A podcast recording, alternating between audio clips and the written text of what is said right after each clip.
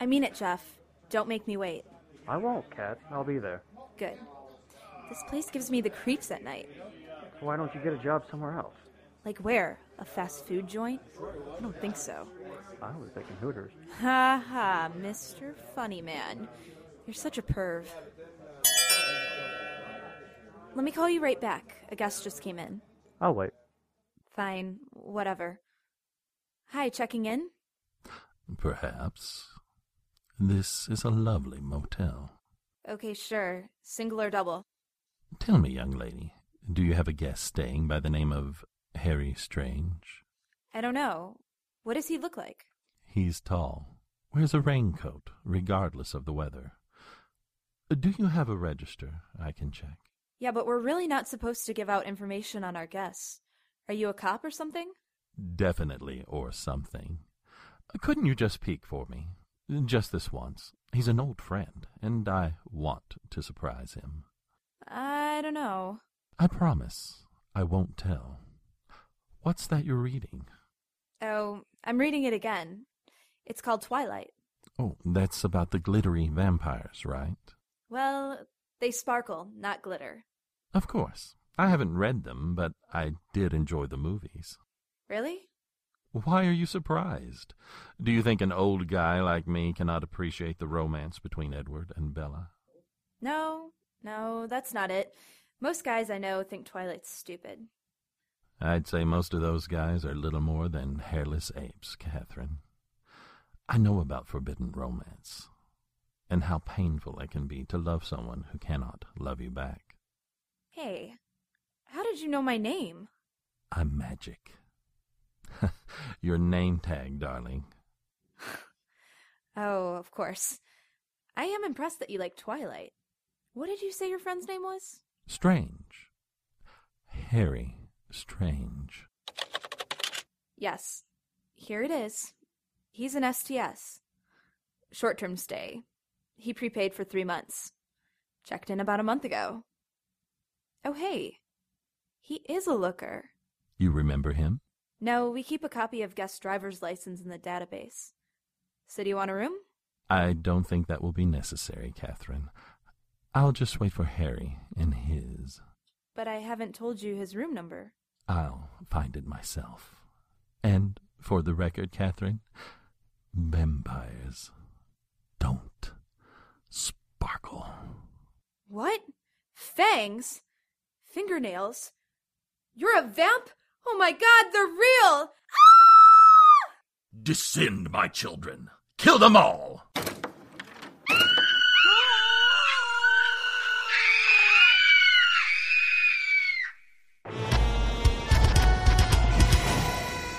Magic and magical people, the unnatural order is all around us. There are white witches, black witches, demons, vamps, werewolves, shapeshifters, ghosts. It's a protoplasmic party of creature features out there. But unless you know where to look, you won't find them. I know where to look. My name is Harry Strange.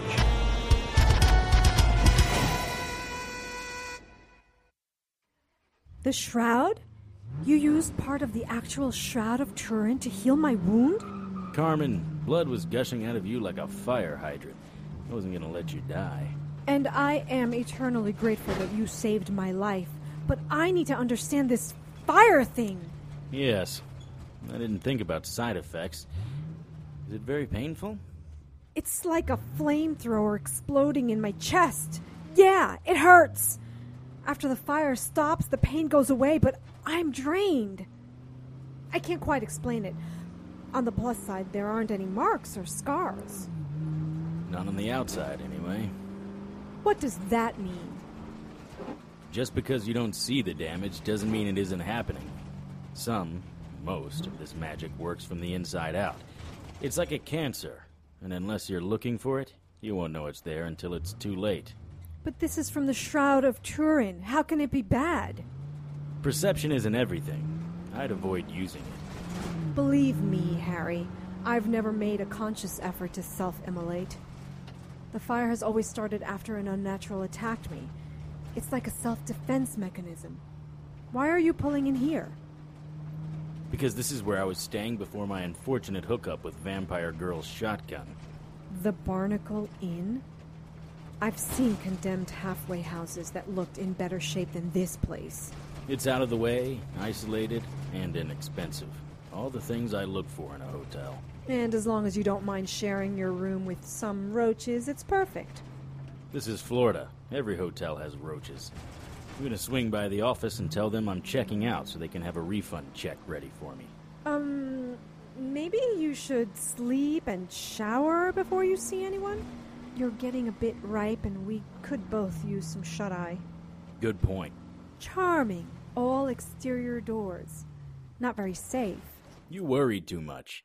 You need to relax, like. Hmm, that's interesting. A couple of doors are open. There's something else here. You should stay with me. Something bad is here. Do you hear that? I don't hear anything. Exactly. It's. What night is it? Saturday. It's Saturday night and there isn't any activity. Well, it is almost two in the morning. Technically, it's Sunday. We should still hear something. Look at the frame on that door. It's shattered. Someone kicked it in. This one also. Carmen, follow me. I want to look in this room. The lights aren't working. Do they ever? Good point. Listen. Here, let me shine my flashlight over there. A head popped up from the other side of the bed. Its lips were red with fresh blood and flesh hung from its teeth. The halfling looked as surprised as we were. Luckily, I was faster. What was that? A halfling well on his way to being a full vamp. I mean, what did you shoot it with? My ears are still ringing. Special blend. Gunpowder, silver, garlic, and a couple of secret ingredients. I still have a few friends in the order who keep me supplied. Shine the light over here. Our halfling was young, probably a teenager. I think he was chowing on mom. Let's see what we have in the bathroom. Oh, look in the tub. That's nasty. We can't help him. Let's get back in the car. Um, only if there's a back door. There's a gaggle of vamps coming in the front door. Crap. Back to the bathroom.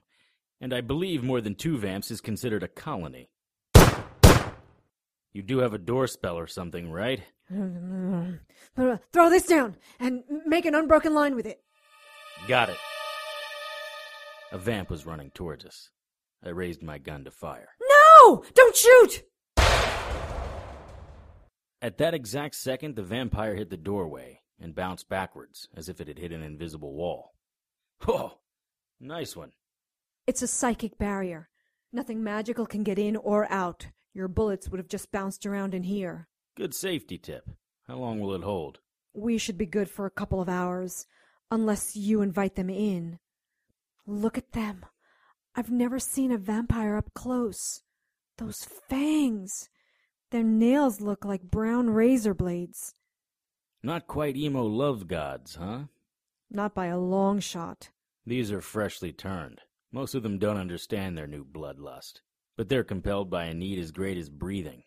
Some of them were probably guests at this hotel. Look there. That one's wearing a St. Augustine, America's oldest city t shirt. That's not something most vamps would wear. Now it's probably the last shirt he'll ever wear. Harry! Harry! Right, sorry. Sort of wondered there. They're running toward the door. There are cops out there. We have to warn them. Colony will kill him. Harry, no! Ugh! Hitting the invisible barrier was like running into a glass patio door that punches back. I landed hard on my ass. Didn't I say that nothing magical can pass through the barrier? Do you ever listen? Take it down! Take it down! Those cops will be killed! Go! I don't think so, bloodsucker.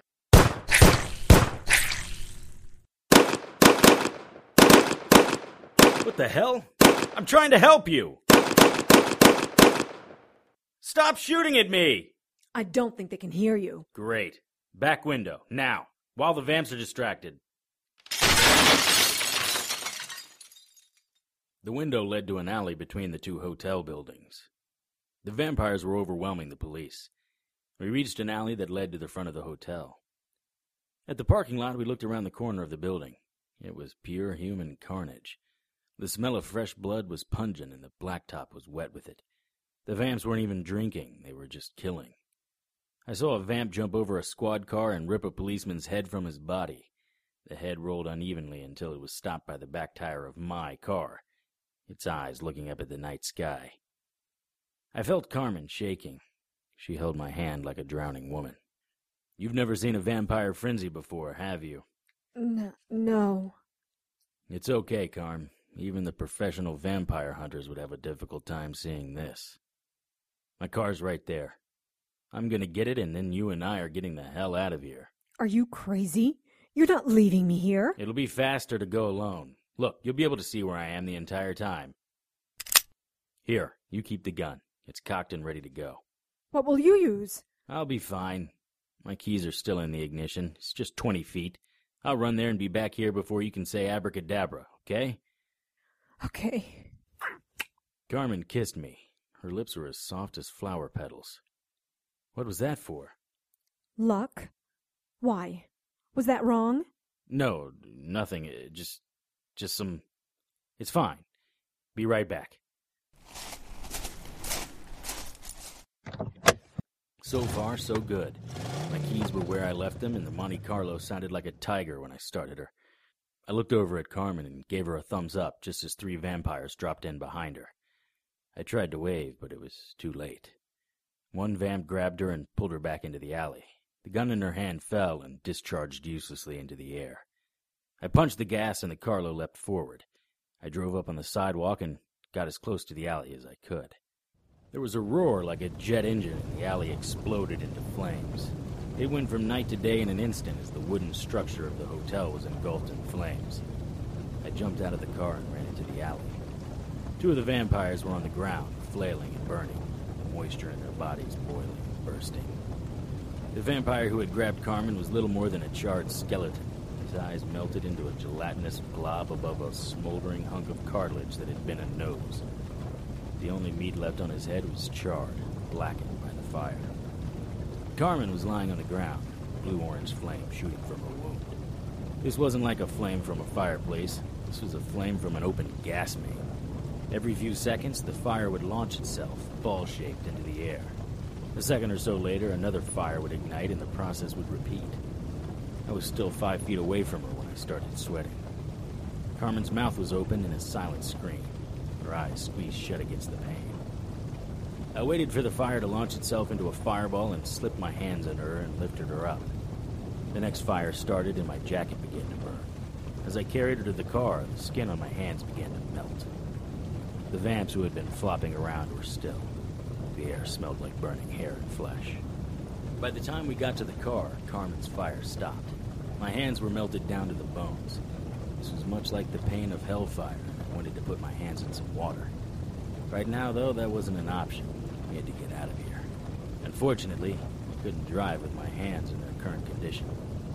Carmen, sweetie, I know it's bad, but you need to drive. I can't get my hands around the wheel.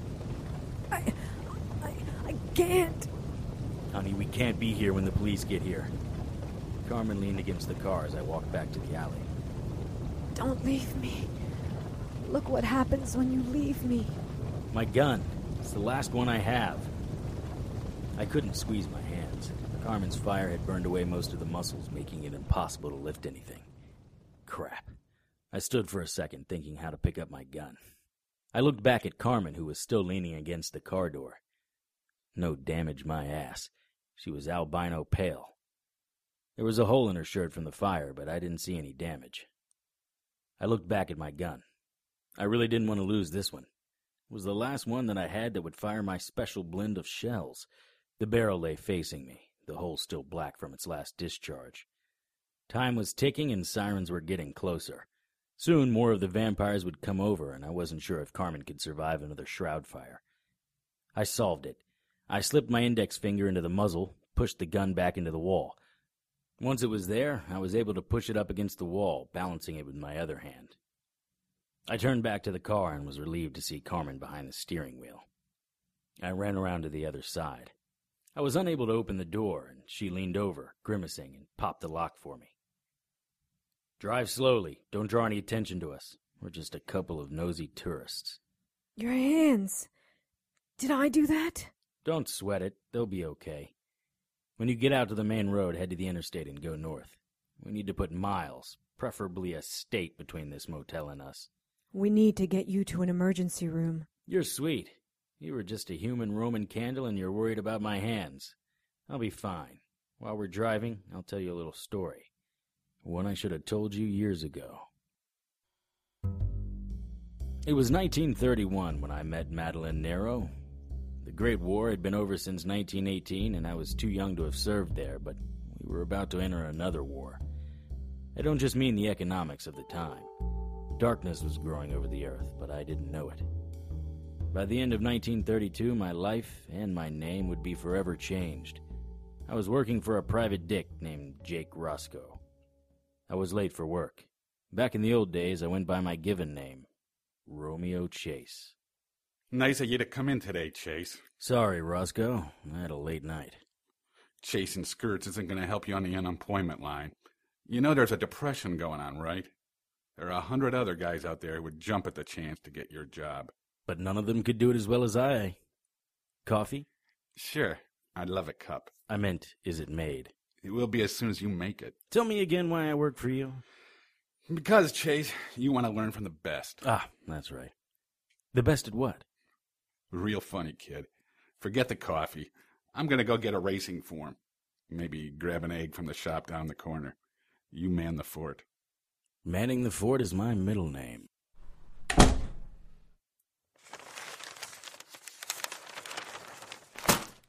I wonder why you didn't use the racing form in the morning edition. Can I help you? Hello, who are you? She is my niece. I would appreciate it if you would put your eyes back into your head. Sorry, old man. Who are you? Who am I? I am Victor Nero of Nero Industries. You may have heard of me. I am the single largest client of this detective agency. I'm sorry, Mr. Nero. I'm Romeo Chase. My secretary, Ivy Jones, and my niece, Madeline Nero. Please, call me Maddie. Maddie. I think it would be better if you called her Miss Nero. We don't want the hired help getting too familiar, honey. Uncle Victor, stop. It isn't a problem, Miss Nero, and your uncle is correct. As clients of the Roscoe Agency, you're to be afforded the utmost respect. I am your humble servant, ma'am. And mine as well? Of course, Miss Jones. Would any of you like a cup of coffee? No time for that. Is Roscoe here? He just stepped out. I'm surprised you didn't pass him in the hallway. Well, we didn't. Do you think I'd be standing here talking to you if your boss was here? Of course not, Mr. Nero. Where would the profit be in that? Profit. What do you know of profit? I was just saying, sir, that if my boss were here, why would you waste your time with the hired help? Ivy, didn't you call to tell Roscoe we were coming? I'm sorry, Mr. Nero. There wasn't enough. Useless strumpet! Ow! Nero drew his hand back to slap her again, but I stopped him. Mr. Nero, sir, with all respect due to a man in your position, I cannot allow you to slap a woman twice for the same offense, even a black woman. You speak as a gentleman, sir. You may interfere this time, but I will not allow it a second time. Perhaps you'd like the coffee now, Mr. Nero. We can wait together for Roscoe's return. No, I haven't the time to wait for Roscoe. He's probably off to the track today. I'll tell you. Try to keep it straight. I'll write it down in my little detective book, sir. Very well. It would probably be your assignment anyway. I want a bodyguard for my niece. Uncle? That's not exactly what we do, sir. Madeline, we have been through this before. Mr. Chase, my business is getting more competitive. There are certain people who are planning to move against me and will try to affect me by any means or motive they can. My niece, daughter of my brother, is my only remaining family member. I want her protected around the clock. Roscoe drinks too much and is too fat to do it himself, so I assume the task will fall to you. Am I correct in that assumption? Yes, sir, that's how I see it. What manner of protection will Miss Nero require? I do not require any protection. I will not be followed around by some Neanderthal in a cheap suit. Miss Nero will need constant protection. She is quite active, and my business brings me in contact with some dark characters. Ivy, the envelope, please. Here, Mr. Nero. This is your standard retainer, plus double your daily fee. There's also a bonus in there, Chase, but Roscoe doesn't need to know about that. Thank you, Mr. Nero. Roscoe will get every dollar in this envelope. he will, won't he? Yes, sir. That's the right thing to do. you're you're serious, aren't you? Well, then I know you are the right one. Come, Ivy. Let's leave and give Maddie and the big boy scout a chance to get to know each other. I will leave as soon as you are gone, Uncle. I know, but I doubt you'll be able to shake Mr. Chase off your scent.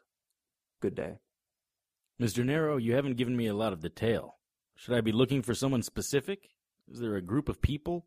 Anything you can tell me will help me make sure Miss Nero stays safe. You've impressed me, Chase. Don't ruin it by asking me to do your job for you. Roscoe knows what is what. Your job is to keep her safe. Do it however you want, but keep her safe. Good day, sir. This will be easier if you pretend to like me. Easier for who, Mr. Chase? I like you just fine. I just do not need a watchdog. Your uncle seems to think otherwise. My uncle's a rich capitalist who thinks he can get his way because of his bankroll. Are you one of those people who doesn't like capitalism? No, I love capitalism. Unlike most of the country, capitalism is being very good to me. Unlike my uncle, I think we should be able to do more with it. He appears to have your best interest at heart. By hiring a goon to follow me around. Miss Nero, I am not a goon. I take my job and responsibilities very seriously. Hit a nerve, did I? With all respect, Miss Nero, you don't seem that different from your uncle. Hmm. Well, it's been nice, but I have a lunch date. I'll get my hat. Why? Because from now on, your dates include me. I don't think this is going to work out very well, Mr. Chase. I don't think so at all. I followed Madeline out the door. She didn't wait while I locked the front door, but I caught her before she got to the elevator. We made quite the pair walking down the street. Me in my gray suit, gray overcoat, and gray hat. Madeline with her close cropped hair poking out from her deep red hat. Her knitted plaid sports suit clung smartly to her body, drawing approving glances from the men who dared glimpse twice. For her part, Maddie seemed unaware of the looks she received. I, however, was very aware. Carm, are you feeling okay? You're looking a little pale. Fine. Just a little sore. Keep talking. Okay. I was much more taken with her than I let on. We were doing everything together. Well, she was doing, I was watching. But we were spending a lot of time together. Eventually, she started to talk to me about her friends and boyfriends. Her boyfriends were mostly little hipsters who, given the opportunity, I would have gladly smacked with the sap or told to take the heel to toe. That wasn't what I was hired to do. Shortly after the incident at the ink spot, we started liking each other a lot more. You know how they say people who survive intense situations are often drawn to each other because of the shared situation? Well, Maddie and I would share many intense situations. The ink spot was just the first of them.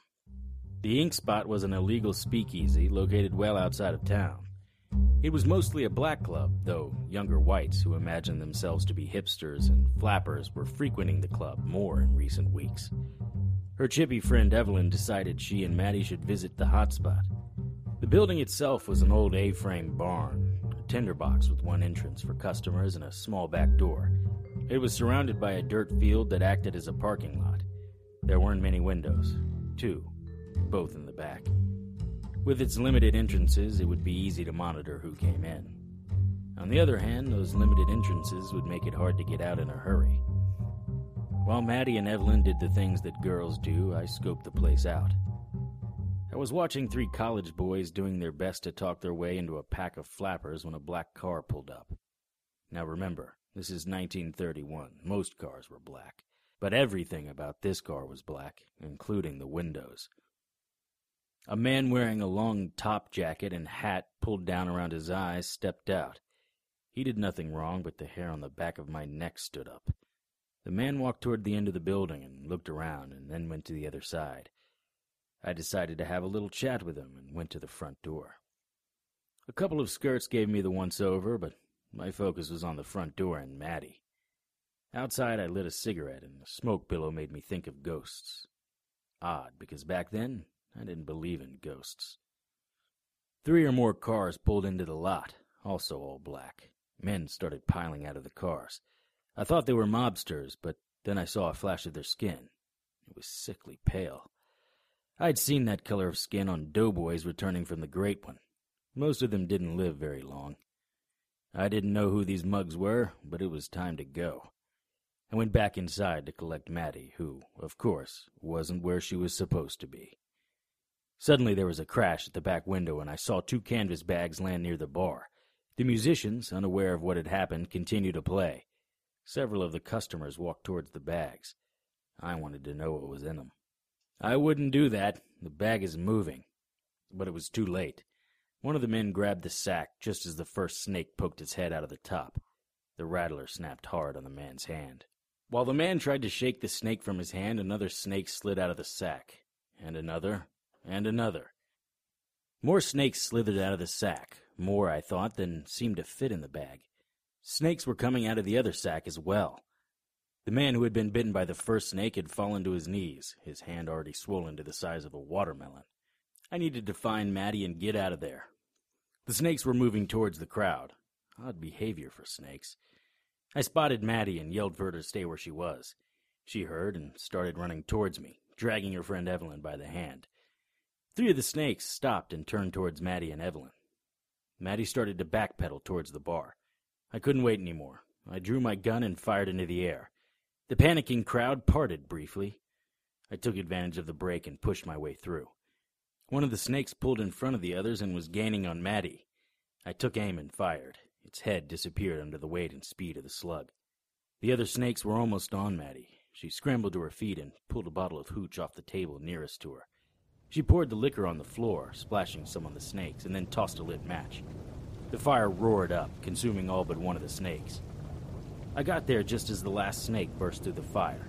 I shot twice, killing it within a foot of Maddie. Are you okay? Just a little shook up. It was as if they were after me. I doubt. Where have you been, Squarejaw? I thought your job was to protect us. You're not hurt. No thanks to you. We need to get out. No argument here. No, not towards the front door. Someone wants us to go that way. That's the only door, Mr. Chase. Right. That's why we're going through the back window. What? Why? There's a group of men out there who are not the kind of men we want to face right now. We're in skirts. We're not climbing out a window. Trust me, Evelyn, it's not your panties these men are after. Now go, but watch out for any snakes. Huh. Snakes indeed. Only one of the men is out there, and his back is to us. Get ready. Get ready. Okay, he just turned the corner. Ladies first. When you're out, go behind the building and wait. If anyone comes who isn't me, try to stay quiet. I'll be right there. Evelyn, you first. Why me? Just in case I'm wrong and there are more of them out there. I really don't like you, Mr. Chase. Then stay here take your chances at the front door. Try to keep your eyes off my ass. Up and at 'em. Get going to the back of the building. Okay, Maddie, your turn. Okay, I'm ready.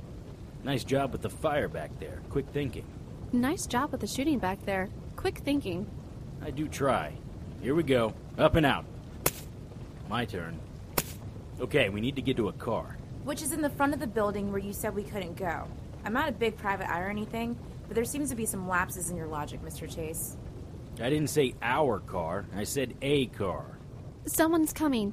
Over there. Shh! Get behind me. Wait, don't shoot, it's Earl.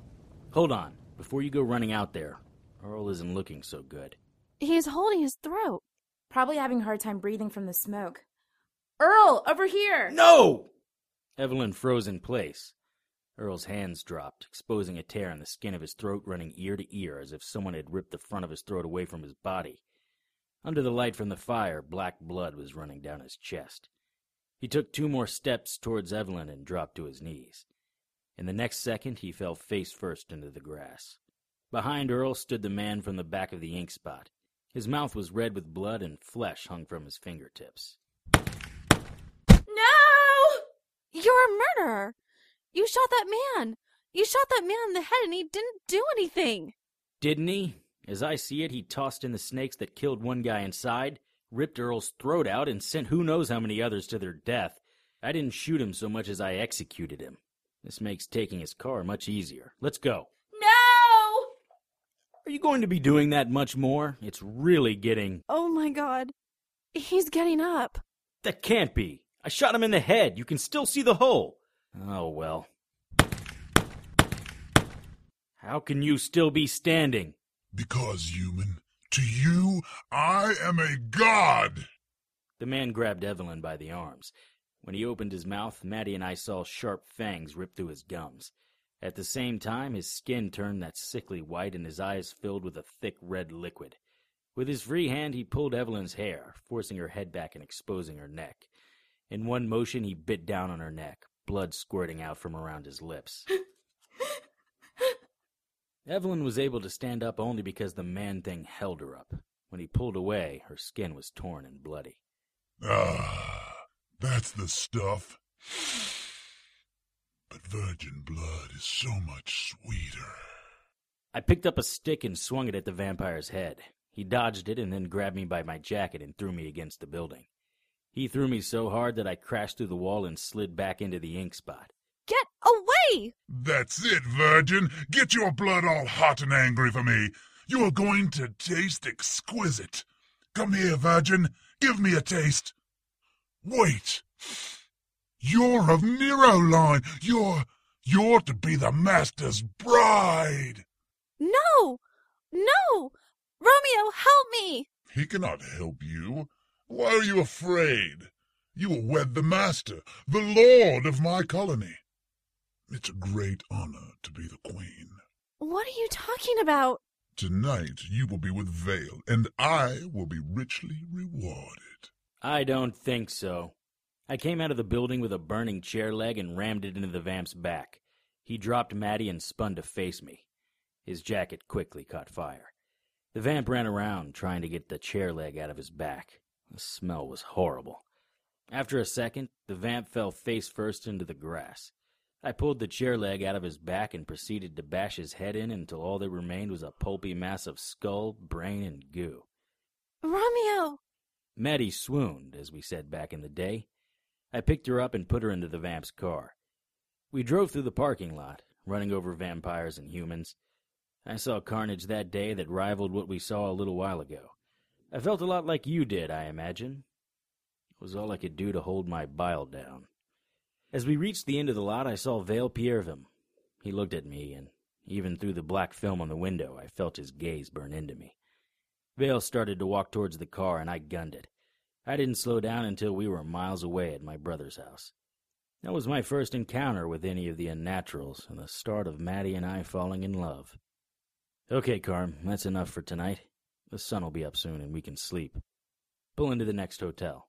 Even if the vamps followed us, they'll wait until tonight to strike. By this time tomorrow, either Vale or I will be dead. Tonight's episode, Harry Strange 114, Romeo Chase, was written and directed by Tony Sarrecchia and produced by Breanne Ahearn. All material is copyright by Tony Sarrecchia and used with his permission. Featured in tonight's cast were Casey Morgan, William Graves, H. Keith Lyons, Sylvia Galan, Kellen Stennett, Ed Bonza, Bre Ahearn, Andrea Laing, and Jason Tyler. Harry's opening theme music was written and performed by Lance Haugen and is copyright by Lance Haugen and used with his permission. Contact Lance at his email, h-a-u-g-a-n-l at yahoo.com. Incidental music was written and performed by Kevin Macleod and is copyright by Kevin Macleod and used with his permission. Visit Incompetech.com for more of Kevin's music. To keep up with the latest news and information on everyone's favorite private investigator, visit our Facebook page at facebook.com slash harrystrangeradio. Send your questions, comments, and suggestions to producer at harrystrange.com. For the Harry Strange radio drama, I'm JoAnn Pruden. Good night.